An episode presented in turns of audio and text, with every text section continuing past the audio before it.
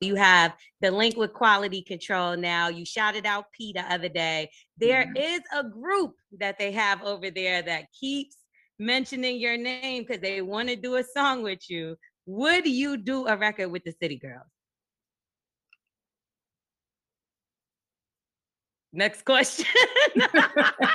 Either that pause Um, mean it's already done or like loaded. Well, well, um, I don't know. What I will say is that a, a few years ago, I saw a video of them, and I asked someone on their team at that time. I asked someone about them. Like, oh my God, I heard da, da, da, da, and I saw this video, and I, that's cute. Dad, like, I was thinking about jumping on on a record, their one of their records that was out at that time.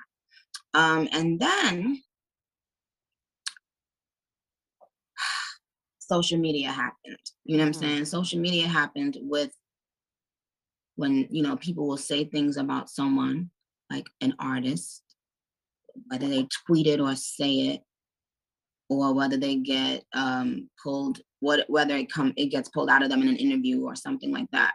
And the thing is, whenever you t- whenever you post something on the internet, it's there forever.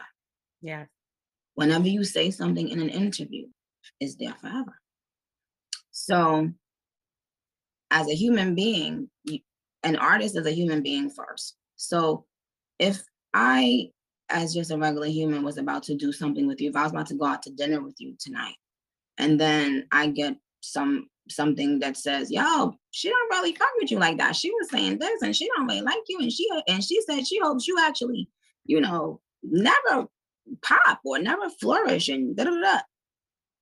I'm not gonna go out to dinner with you anymore because now I know that I like you, but you you don't really like me. So Mm. so you know, um, I'm just you know that's just that's just a human way to feel. If you hear Right. somebody, if you hear somebody was saying uh, things about you, not just one thing, but repeated things, repeated Gotcha. tweets for for years, not just one thing. So it's hard to let that go. No, it's it's let go. Yeah. It's let go. But it's about why would I work with somebody that doesn't like me? Right. We, we are the morning hustle.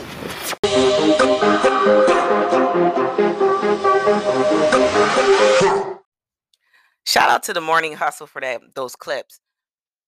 So I agree with Nicki.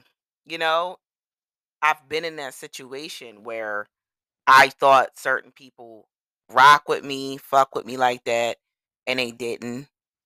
And then I when I found out, I was like, oh fuck you then. You know?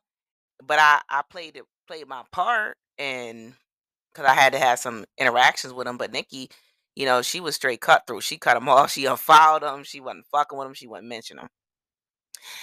And who she's talking about is the City Girls. You know, when the Cardi and Nicki beef happened, JT was adamant. I'm Team Cardi. I'm Team Cardi. Young Miami stayed out of it. She was neutral. Um, and she couldn't understand why she was not liked by Nicki, but you it's guilt by association. That's your girl, JT. She's repping Nicki. She's tweeting bad things about Nicki. She's saying mean things. And so, yes, Nicki's a human being. And, you know, there was a moment, there was a Nicki hate train, but it was warranted, you know. Let's not forget, Nicki was a mean girl. She wasn't collabing with female artists. She wasn't trying to share the wealth.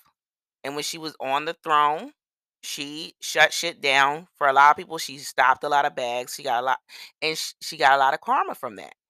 And so now that she's a mother, I think she's more forgiving and more willing to see the bigger picture.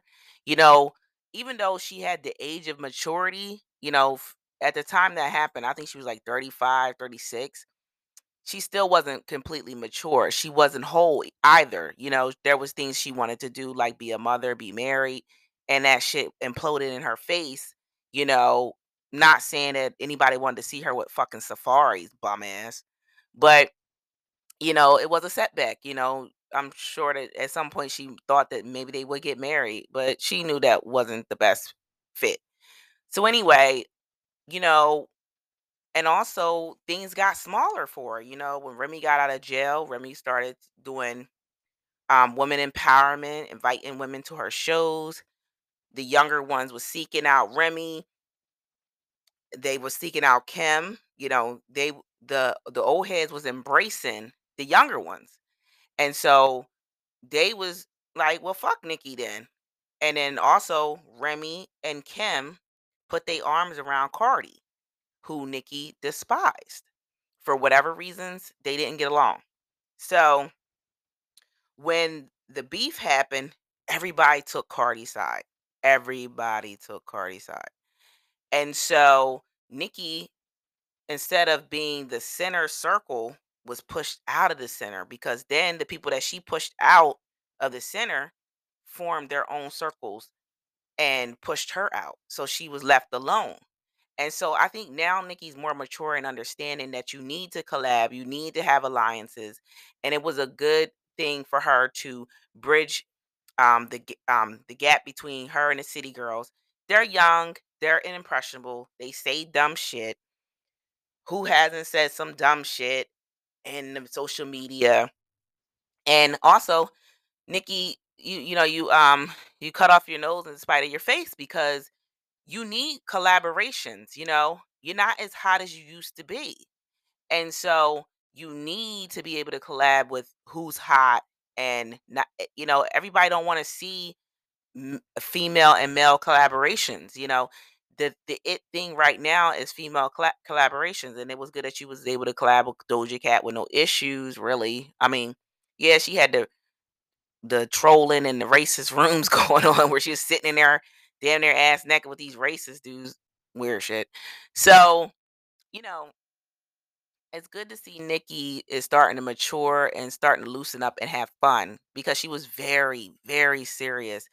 I mean, it was nice to even see Nicki um collab with um Kevin Samuels and you know talk to him, um, you know, an influencer who she might have turned her nose up to because there was a moment that Nicki thought she was above certain things and thought that just because she had the talent and that everybody else's talent was different than hers and not the raw talent that they they shouldn't be in the room with her. You can't have that type of attitude because you at one point will not be as hot and you're seeing that the downside of your career and they are the hot girls. They're the it girls because they're younger. It's out with the old and with the new.